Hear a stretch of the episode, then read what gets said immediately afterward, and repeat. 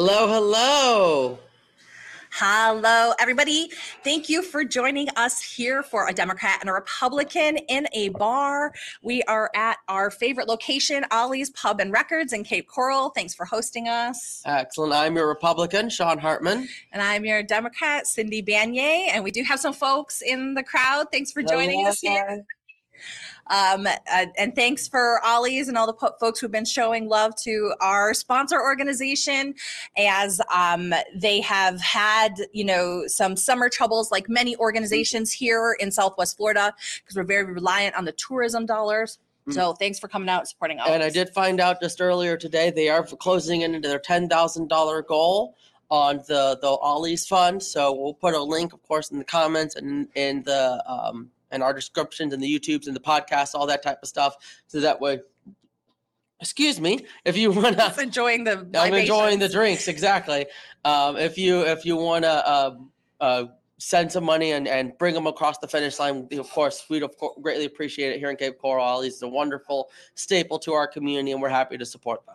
Yeah, absolutely. Check out, they have some upcoming punk shows. Green Jelly, who's like the punk staple from when I was in high school, also other live acts here, so definitely check them out. So we're going to dive in first. It's been a big week in politics for Florida and the nation around the Supreme Court decisions, actually the end of term for the Supreme Court. So all of their decisions for this session have come out. And also July 1st, all of the bills that were signed in this year's Florida legislature came into being. So we'll talk about those issues today. Yeah, a lot of stuff to talk about, and it's been a busy week. It's been a busy week for me as well. I do want to mention earlier this week I was asked to serve as the communications chair for the Lee County GOP. Very excited to be asked that. I do have to be officially appointed. I do have to say that anything I say here is not representative of the Lee County GOP. It's my individual thoughts. I have to say that disclaimer now, I guess, but it was a very interesting week. There was a lot of stuff going on. On Tuesday, we actually had Jonathan Martin at the Cape Coral Republican Club, and then we had the Southwest Florida Young Republicans, which elected its new board. So it was a busy week in local Republican politics down here. I don't know about you. You've seen. Well, we're actually having the campaign launch for Jonathan Martin's opponent. Yeah. Chris Proia right here at Ollie's after this live session. So if you're watching us live and want to come down, come join and support Chris Proia in his run for Senate. And yeah, actually just on in terms of, you know, what are we, who are we and what are we? Yes, absolutely. Every single thing that we say on these shows and any Big Mouth Media show is the individual thoughts of the host and the person saying it. We are not responsible for any of the content on Big Mouth Media. It's the folks, the people who are saying it or the ones are responsible for it. And as well, you know, I myself have various positions as well. So I'm the president of the Democratic Women's Club of East Lee County. I'm the president of the Democratic Environmental Caucus of Lee County. And I am the state communications chair for the Democratic Environmental Caucus of Florida. And of course, all of my words here are my own and not representative of any of those official capacities as well. Absolutely. I just wanted to get that out of the way before anyone. Now you know. I don't want to hear from and what we think. And we are respectively a Democrat and a Republican, but we are not holding ourselves out as the official mouthpiece for anybody during this podcast. So, and I think it's also important to know that with both of us, we have varying views and opinions, and sometimes neither of us support what our parties are doing because we're both independent thinkers, and that's the great thing about this free country. And we're going to be celebrating Independence Day on Tuesday, of course. That's right. Great thing about being independent is we have freedom of thought and freedom of opinion, and we don't always have to agree with our individual parties on every issue. And we and as long as you know, we're fighting for the right things. Yeah, absolutely. And so, yeah, let's talk about that because there's actually a lot of things that Democrats and Republicans want to fight about this week because the Supreme Court was not something that Democrats were very excited about. So what do you think of the recent rulings? Well, I'm pretty much supportive of almost all of them. I will say I can understand the student loan relief ruling. I will openly admit that I support student loan relief for the sole reason that I have student loans and I would like relief from those student loans. So out of pure self-interest, I support it, but I can, when it comes to the student loan relief one, I think more broadly speaking, my issue is with the power of executive orders and how they've essentially been given the force of law. And whether it's a Democratic president or a Republican president, it's gotten too far.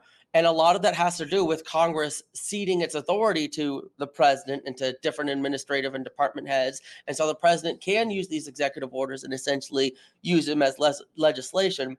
But that's where I see that issue with the student loan relief is it was based on the over-exercising of the executive order as opposed to it going through Congress, which is where it should be. But of course, Congress won't pass it because of the Republican viewpoint. And I understand the Republican viewpoint. You know, it's not fair that I guess everyone who hasn't paid student loans, why did they not get relief? And there's a bunch of other statistics for that. But again, I'm going to be honest. It benefits me.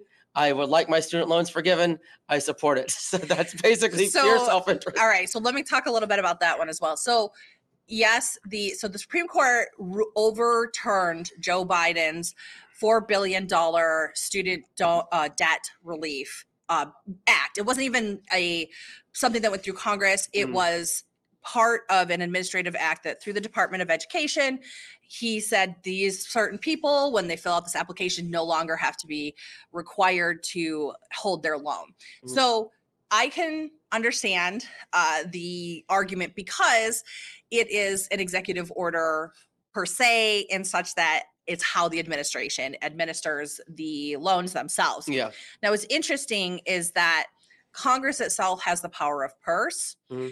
And how is the relationship between Congress not necessarily making an expenditure okay, but rolling back this type of legislation? So it was a little bit confusing for me. And of course, the dissenting justices agreed that this was more politics than procedure.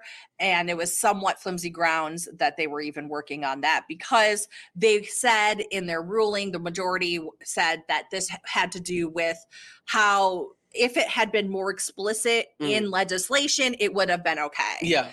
But because it wasn't, and it was a significant enough change, it wasn't allowed. Now, what's interesting is what kind of future precedent this could have for other executive orders, or if it will have any, or if this is just going to be a one-off shot in the dark. But basically speaking, the one thing that I hear all the time from Republicans when they talk about this is like, oh, it's fairness. Oh, people got, they paid their loans back and they shouldn't, some people shouldn't just get a free ride. Let me say this as somebody who had student loans and paid them off already. Okay. Only because I was a super smarty pants and got scholarships for the rest of education. But not here in the United States. But so I'm paid off. So I am in that, that percent of people that would not benefit from this.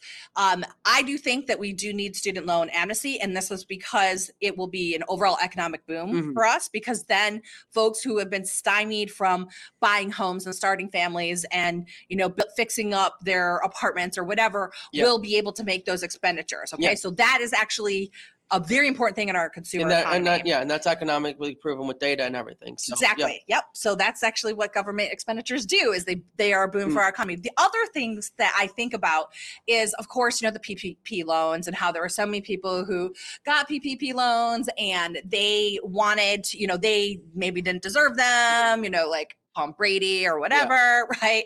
But here's the other thing. What I usually say is there are plenty of roads that are paid for that you will never travel.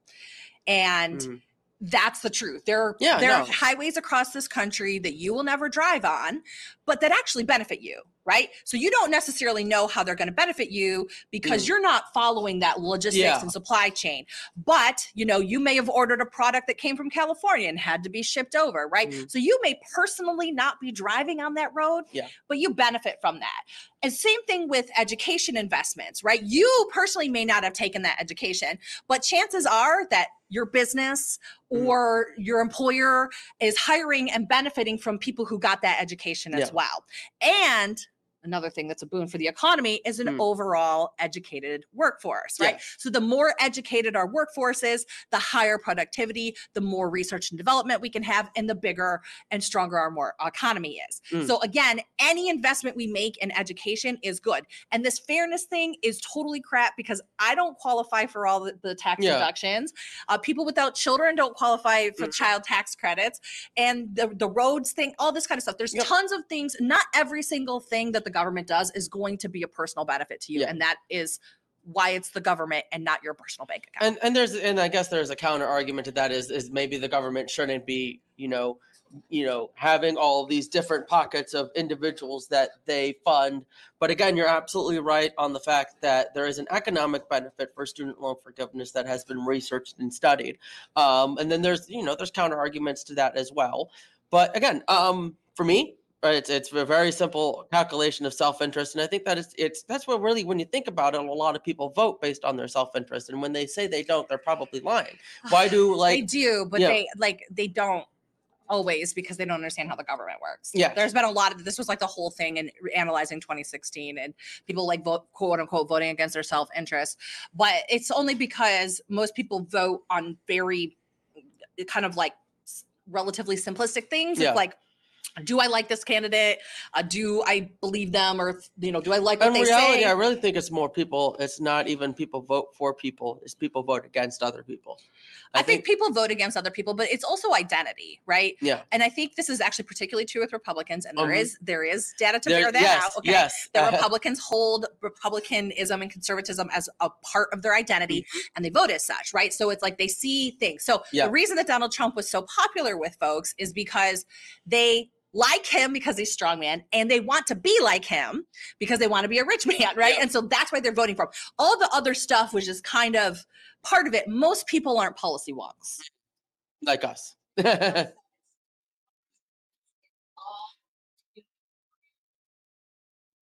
That's right. So Cindy, who's you? Right. The Republicans are killing the Democrats on the 3 to 5 second sound bits. Yeah. Cindy, who's usually in our chat here, is in studio with us here. So she just said, you got 3 to 5 seconds to get people. And so you gotta be flashy. And the wonky side and people knowing stuff I don't really think it comes into play as much as people. I hope. It's not entertaining because both of us are very wonky and both of us understand policy, but most people don't. And because of that, they look for heuristics, they look for simplistic solutions, right? And that's what Donald Trump offered was we need to build the wall, we need to do this, do that. And he came from it again, and this is the issue with Donald Trump coming from the business standpoint. When you're in business, you basically make an order and it gets done.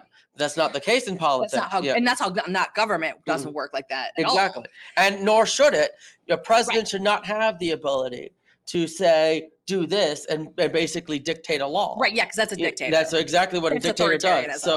So absolutely, and especially in that regard, we should not run government like a business. We should not. In that particular case, at least. In every case, because it's not a business. But anyway, okay. That's the other part. Other Supreme Court rulings that came out this week. So there was also the gutting of the affirmative action by the conservative activist court. And this is something that had actually been tried for quite a few years. It's by the same law firm that had brought the case previously. They had been looking to try and overturn affirmative action, essentially race being used as one of the factors in decision-making when colleges are accepting their applications. Previously, the plaintiff had been representing a white woman, and that was kind of like, but then they found Asian Americans as being a class of people that were unintentionally harmed by affirmative action that particularly supported Latinos and African Americans, and that came through actually. And so now it is no longer constitutional to use race as a component of consideration in admissions scoring. So the way that they actually weight it. So I already thought this was illegal. I could have sworn we had this Supreme Court case a few years ago. No, it didn't. It was against the University of Michigan, which is my rival school. So I was Well, I will say I do support this. I think that when we're taking it, and I understand the other side of the argument of this, where you've had cultural and systemic roadblocks with certain races and demographics throughout history that have prevented them from gaining success. And that's what affirmative action is trying to do, is trying to even out that playing field. It sounds nice and everything, and even though it's good intentioned, it is still by definition not equal protection under the law.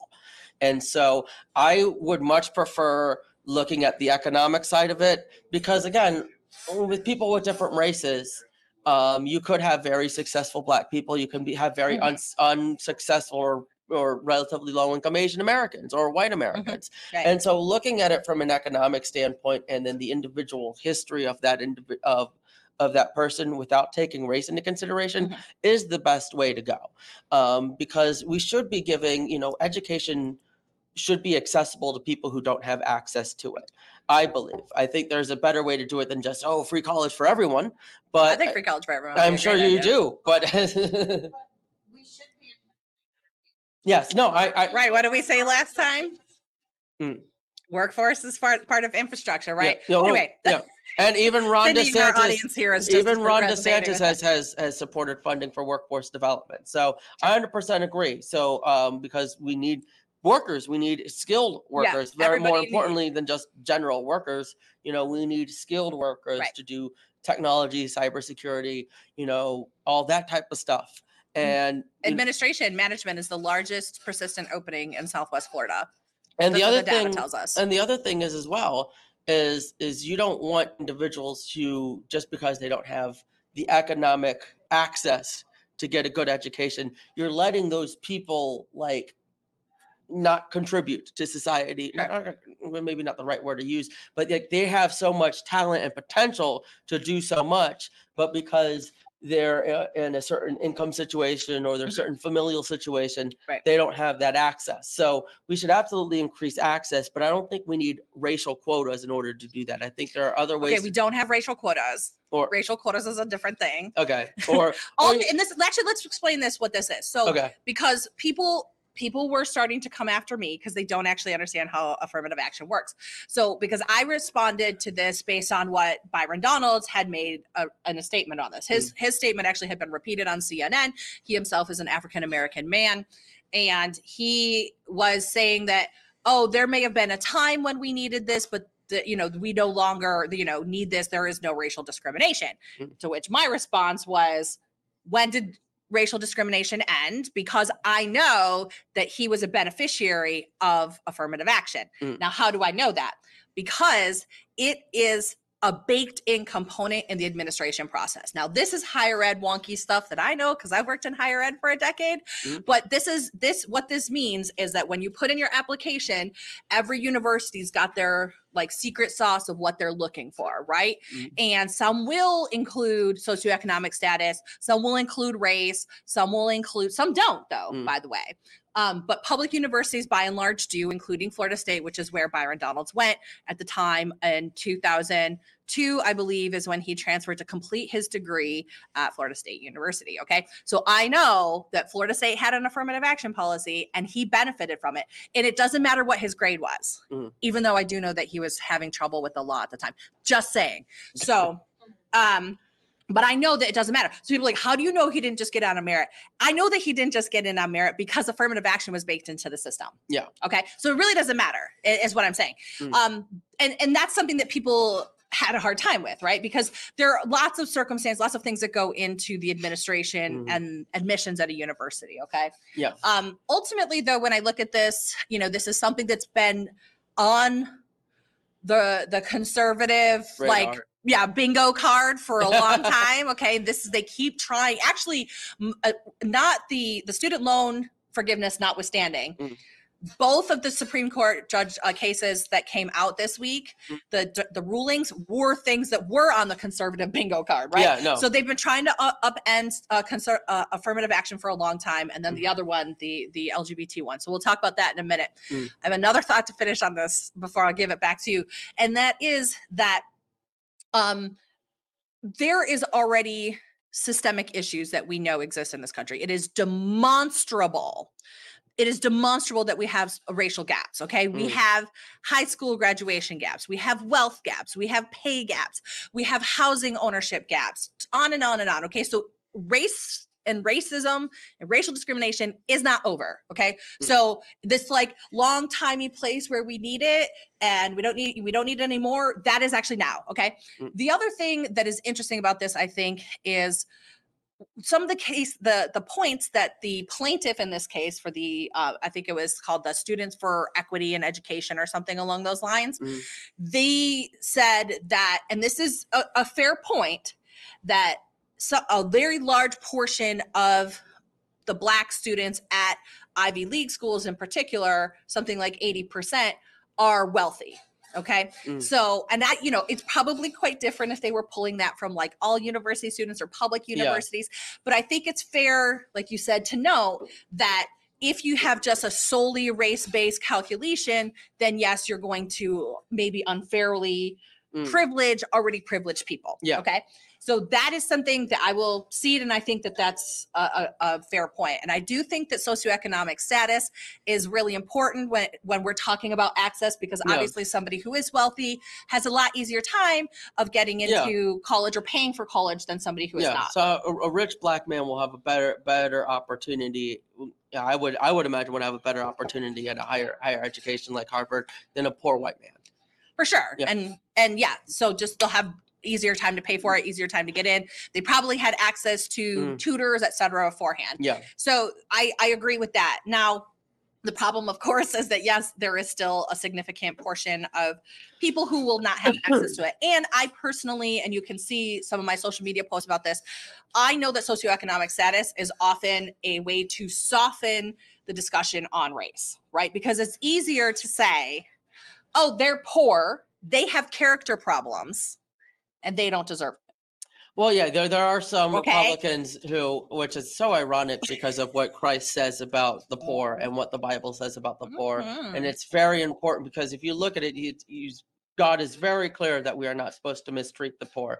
But there are sort of these, uber free market conservatives who think that if you're not, working, if you're poor, it's because you're not working, you're not being productive, it's your own fault, right? And it's this rugged individualism mentality, and that doesn't work. You need bootstraps to pull yourself up from your bootstraps, and if you don't have them, boots, yeah.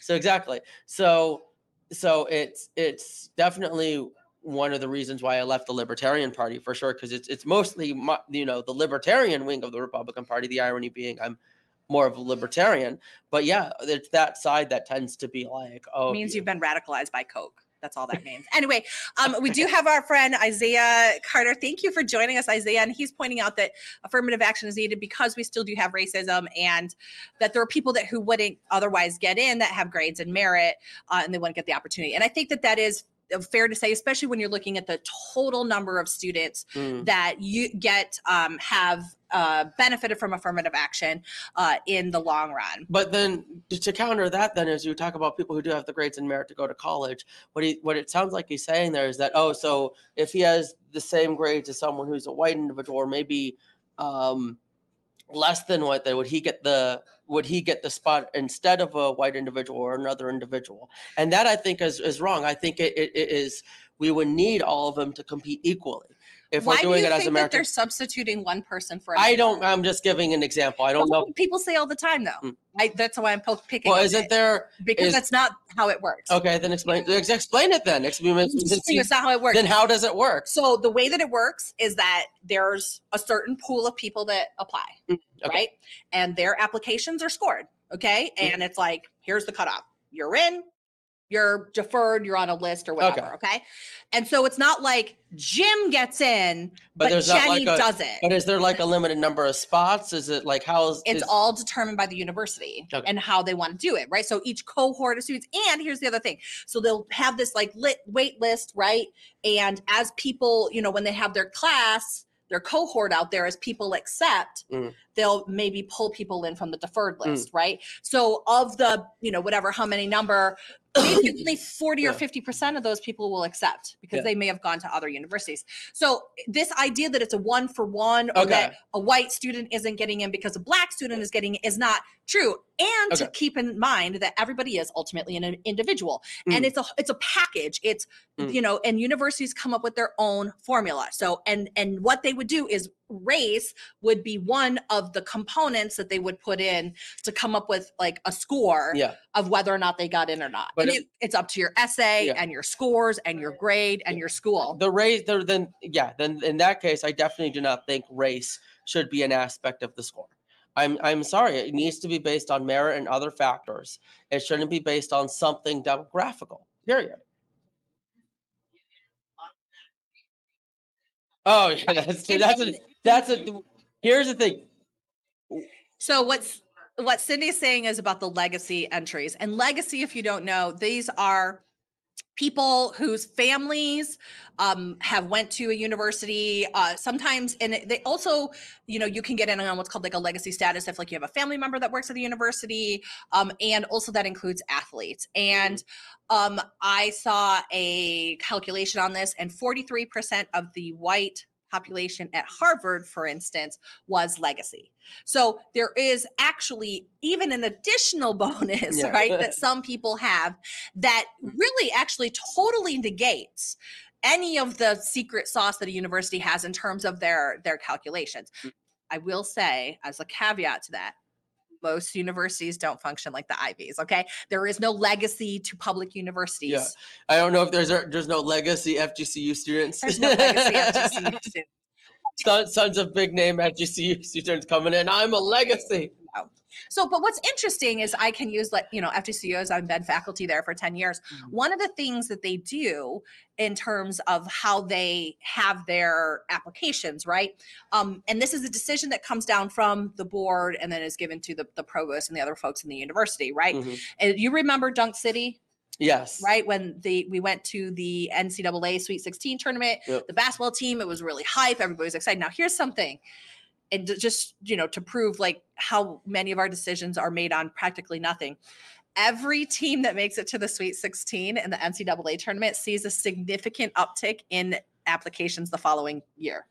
Okay. Because everyone's like, oh, that place looks cool, basketball, whatever, right?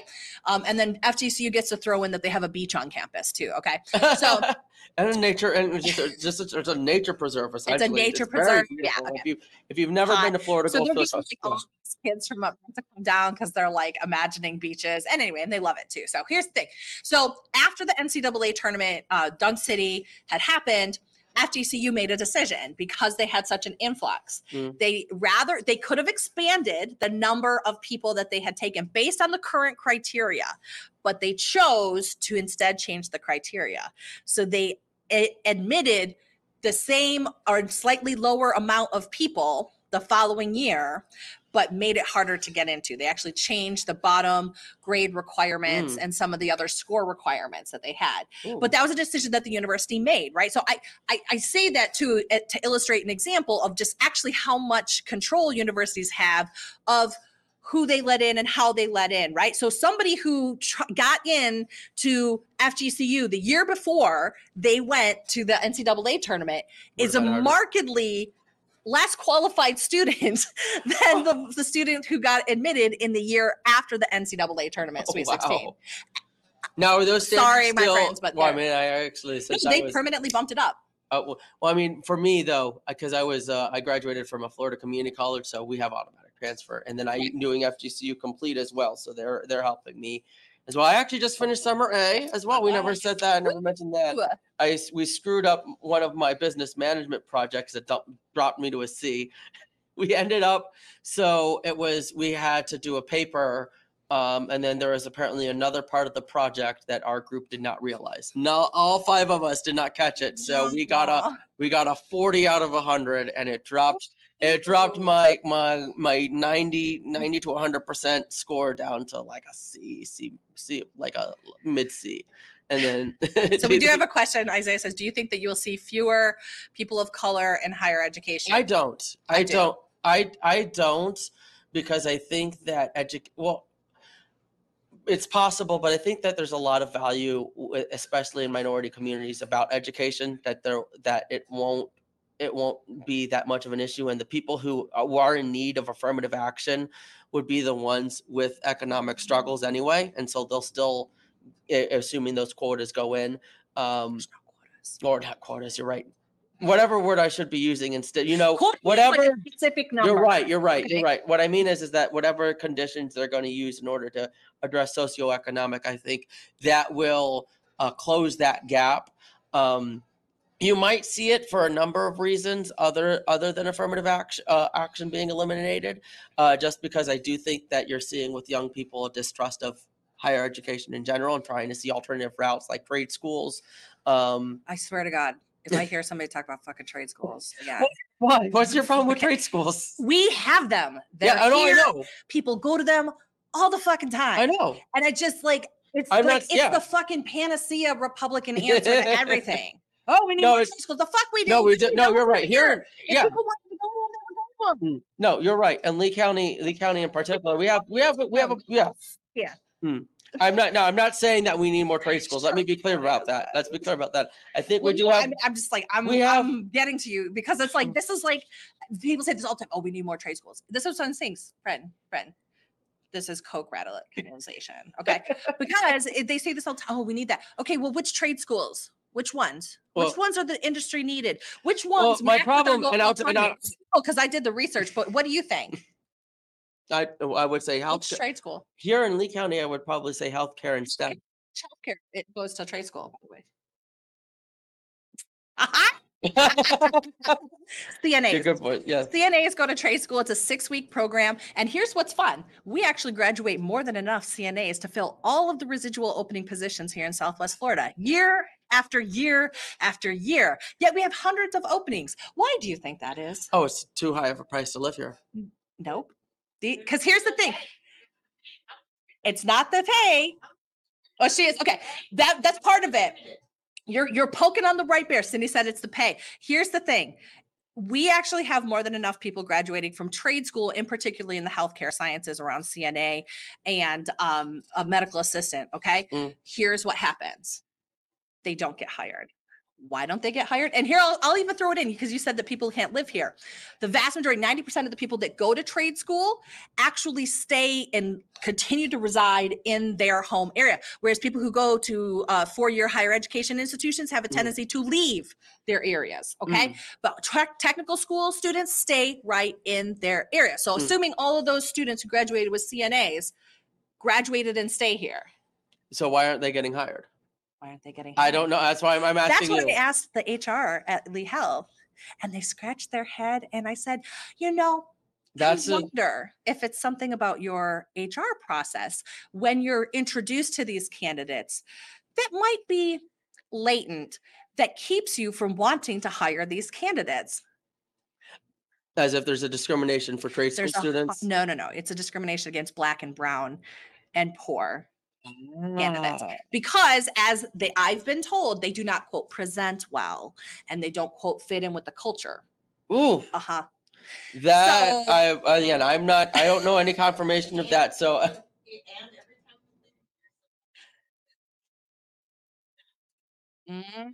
Cindy's talking about CEO bonuses. Oh. Yeah. So here's the thing. This is a conversation. So what I'm saying is racism is real. Racism happens. It's demonstrable with data. And this is one of them. So people, and like I said, I have done the research. I've done it here in Southwest Florida. I've done it for a very long time. I know the gaps that exist, right? And people who say this, like, it drives me bananas because it's actually not true. We have more than, we are graduating. We could put 150 more students through a year and we still wouldn't solve that problem because the problem is not education. I say, it's not possible. We don't have racism anymore. Right. Well, Isaiah, please go ahead and call our friend Byron Donalds and let him know. Look, we'll be on it. Look, obviously racism is still an issue. I don't know. He's going to call him too.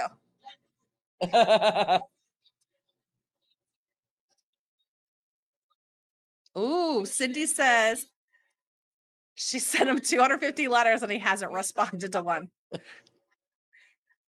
Ooh, Cindy's calling. All right. So, good. I'm going to say, Sean, can I have another peach sour one because it's getting spicy. I'll get another Dr. Pepper too. And another Dr. Pepper because it's hot in here. Okay, yeah. So but we had affirmative action. We had the student loan, and then we also had 303 Creative, which was you're so kind. The Christian website lady who refused to make imaginary gay people a website and a business that she didn't have. Yeah, this I will be honest. I did when I actually looked at the context of the case. I thought it was kind of ridiculous. I was like, I want to do this, but I'm not going to do it until I can't because of the law. I think it's interesting. I still think she would have standing. Like, if you're concerned about succeeding in a business because of a certain law, I can completely understand trying to preemptively sue. But yeah, it was kind of ridiculous when I read about it. I did actually read the opinion of that case, and what I found interesting is they're arguing it from a free speech stance, and I even right yeah. So when you think about it, again, like I'm. It's well established that I am pro LGBTQ+ more than most Republicans.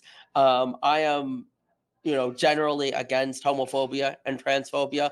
At the same time, I do support our Constitution and the freedom of speech. And even though I don't agree with what she is saying or what she is not wanting to say, rather, I don't think that the government has the ability to compel her to say or create something that goes against her personal beliefs. And so that's just my position on it. Do I agree with her personal beliefs? No. And she has even said that she apparently has LGBTQ clients, that she just won't do a wedding or a marriage website, which also, let's be clear, a wedding or a wedding itself is not a person. A wedding is an event. The same-sex individual, the gay individuals, they're the individuals who are protected. So I don't see a wedding as even though it's not something I would do, I don't see it as a form of discrimination, like she's not taking clients who are gay for everything, if that makes sense. You're rolling your eyes. I don't think Kathy Christian here is going to get any gay clients. Oh, no, she won't anymore, for sure. I don't think that's going to happen, which is weird. So it's like this weird hypothetical thing, okay? So here's the other component, the fun fact about this, is that this case was tried by the same law firm against the same law in Colorado as the infamous Baker cakes. Gay cake, wedding cake thing, right? And actually, they lost when they went to the Supreme Court, because of the equal protection and under the law that says that that they can't deny people service. Yeah. But because a website was deemed creative and artistic, and that was a First Amendment case, that they were able to win this time around. So obviously this, like I said, this is the conservative bingo card that they've been trying to get through the judiciary for a long time, okay? And it's the same firm that's being bankrolled to do the same thing, to fight against the same law, and they learned after they got their ass handed to them last time in 2018, and they said, oh, we got to do First Amendment because we can't win on these other grounds. So it's like, it feels very disingenuous to me, because this is not a serious person with a serious business or a serious infraction, okay? And she just contrived this fake thing and this fake industry to fight against this law. And I kind of have a problem with the manipulation in the judicial system. In that I can understand that, yeah. And I've seen, you get cases like this quite a bit, where it's like, oh, you're trying to set up the case. You're trying to send it to the Supreme Court. Well, there's only a very, listen, let's be clear on this as well. And why I'm like poking you on the coke, radicalization is because this has been a long-term investment of very wealthy people in this country who have tried to pull as many people over to essentially the furthest extreme in the Republican Party in terms of it, actually to embed radical libertarianism in the Republican Party. This is true. Okay. Listen, Coke will back me up. I'm brainwashed by Coke, everyone, as I drink my Dr. Pepper. You are influenced by us. And they've done this because back in the 60s, they started investing into universities. They started training law school students so that they could, and those law school students who came through this belief system, which by the way, wasn't based in empirical evidence whatsoever, especially their economic system, They were trained, and those people are now being placed into judicial positions, yeah. Okay, and are now on the Supreme Court. So we are talking about a long-term strategy to shift legal interpretation of the law being invested in by wealthy investors, including Koch. Okay, Koch was one of the part, but it's other folks, you know, you got Dick Uline, Club for Growth. They've all been putting a ton of money into it. And now we're seeing the ramifications of it. They also, by the way, fund the law firms who do this type of work. Yeah. And by the way, scrappy people, Southern Poverty Law Center, ACLU, NAACP, they do not have nearly the level of coordination or the funding to do this kind of continuous litigation. The ACLU can do litigation, but only against laws once they come into place based on a certain set of principles. It's not the case where they're trying to knock down a law and they just keep making shit up in order to fight it. I've never seen that precedent on the left. No, I haven't seen anything in that regard, but. But shit. Okay. So here's what happened. Just like Isaiah is saying in here, Isaiah is saying that the decision has left the doors open for mass discrimination. And this is actually what Judge Ketanji Brown Jackson had said in her dissent piece, is that this is the first time that has been deemed constitutional to discriminate against a protected class of citizens in the United States. And she was visibly pissed off during the reading of the rulings. Especially, apparently, there was kind of a big tiff and things that were happening between her and Clarence Thomas, who is the other African-American on the Supreme Court, who sided with the majority. Well, unfortunately with... sorry, that was during the affirmative action one. My apology. Oh, okay. Well, anyway, again, so with the affirmative action one, that one... I can understand when they were fighting. Yes, that would make sense. That's a pretty contentious issue. Again, the Constitution is very clear about freedom of speech and the First Amendment. I don't think this is going to create as much of a slippery slope because, again, in that bakery case issue, it found in favor of equal protection under the law. So that reasonable accommodation is still there. But this creates now the real question is going to be what is creative. What is defined as freedom of speech and what is defined as art, and and how it's essentially if it's, is it broadly applied or limitedly applied, and what types of laws can spring up into it. So, like, okay, let's take for example here at Ollie's, right? Ollie's has musicians that come in and play, right? Now, what is the application if there's a band that's playing here, but they don't want any Trump supporters in here? What if let's make it a protected class instead of just people we don't like, okay? Let's say that they don't want any Christians in here. See, what happens then? I don't because that's art, right? They're a band. But see, then they're playing music. I think it is separate. Can they say, I do not want Christians to hear my music because that's against my beliefs? So I would disagree with that because that's an audience. What we're talking about here in this case with 303 Creative is an individual who doesn't want to create a specific website. So the proper analogy would be if a band was up here and we were trying to force them to sing a Christian gospel hymn. And they have a right to say no at that because what we're talking about is not the audience or the customer. It's what is being created, what is the product itself as opposed to the customer. But that's not what the 303 Creative case is talking about. And it should be a business, which is even more. No, you're right. So I know what she's talking about. So Cindy is and this is another horribly embarrassing thing. I thought it was so stupid. She had cited in her case a supposed gay couple who was asking for a wedding, and the individual was straight and had no idea what was going on. Married to a woman, and he was like, "Yeah, I saw that on." Yeah. Yes. Cindy's like, she lied. Yeah. Yeah. Yeah. Woo. So it's very tough. Well, and that's, I think what it comes down to is we're going to have to see how it's applied, right? Yeah. If it's narrowly applied or broadly applied, or is more a correct metaphor. Like if the band doesn't want Christians, what's the owner's obligation? Or can the owner say, we don't want that or whatever, you know what I mean? But again, I don't even think to say, because we don't know how And I don't think your analogy is even, again, I disagree with your analogy because what it's talking about. You're looking at consumers instead of. No, you're looking, I think you're looking at the consumer as opposed to the product. The 303 Creative is about the product that is being created.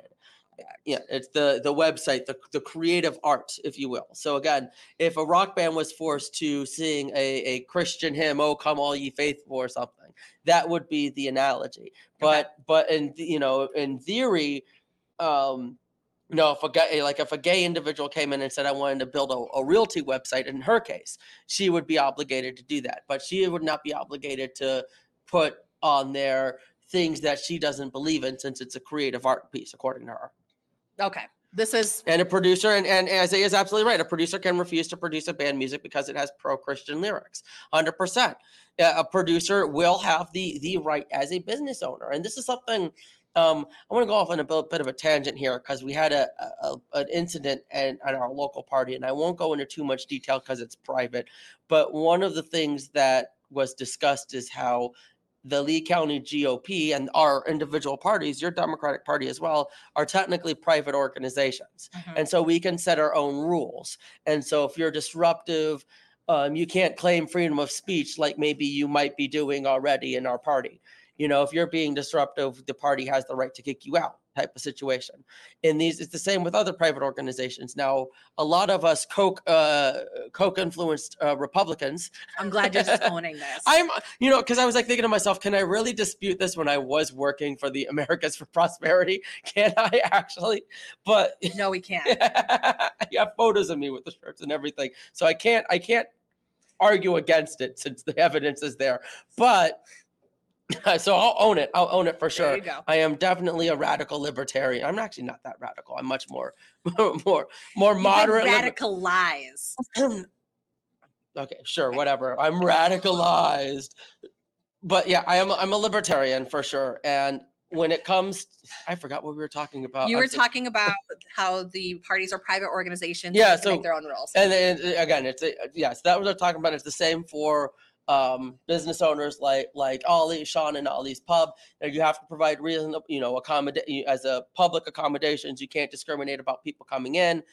But again, Ollie can't force a musician to play something, but at the same time, he doesn't have to have, or Sean rather, who owns Ollie's, he doesn't have to have a band that plays something that he doesn't like. So if, some Christian band or one comes in and is like, I don't want to have that play here, he has every right to say no. So not that we would. That was like a hypothetical. No, yeah, that's a hypothetical. Sean, let's be clear. Sean, I don't know what his stances are on Christianity, but I'm sure he wouldn't be super offended. Everyone's welcome here. Everyone is welcome here. That's absolutely right. So yes, as long as you're not like a bigot, I think is the only rule. Right, Sean? Oh, no bigots? Okay, no bigots. Just don't be a bigot. I think that's very simple. I think even Republicans cannot be bigots. I think it's very easy for us not to be bigots. It would be very easy for them to not be bigots, but it would be super easy for them to not do that. We are, at the end of the day, we talk about this a lot as Republicans. We're Americans, and we are, and we're a diverse country. Yeah, Independence Day. Happy birthday, America! And I know we're both are tired, and we have our event coming up after this at 6:00. Cheers to a bunch of protesters destroying property that started this country. Yes. That's 100% true. That is something that makes me laugh about. Also my favorite thing to say to Republicans. We are a country that was built off of rebellion and revolutions. It's not a very important thing. Yeah. So, okay, just to wrap up. So we did want to get into the, because it was July 1st. And so all of the laws that were passed by the Florida legislature went into effect. We'll dive into that next week because there's a ton of them, over 200 laws that went into effect. Everything from the 6-week abortion ban to the permitless carry to the immigration, which is getting a heck of a lot of pushback right now. So we're definitely going to discuss that. We haven't read through all of them, and it is quite a bit. And we both came in pretty tired. We've both had a very busy week, and then we're having, of course, Ollie's is having Chris Proia's campaign event in about 45 minutes. Yeah, there's still time for you to come down and join Chris Proia as a launch for... And it's going to be a comedy show or something too, right? Yes, and there's a comedy show coming. So that sounds pretty cool.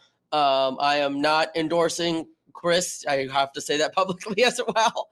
But you know, and I'm friends with John and I'm friends with Chris. I have good relations with a lot of people. But we always agree that people should be participating in our democracy. Exactly. That means running for office. That means getting involved with your party. That means becoming aware of the issues. Yeah. Becoming aware of what's coming down from the Supreme Court. Who's running for president? What's going on?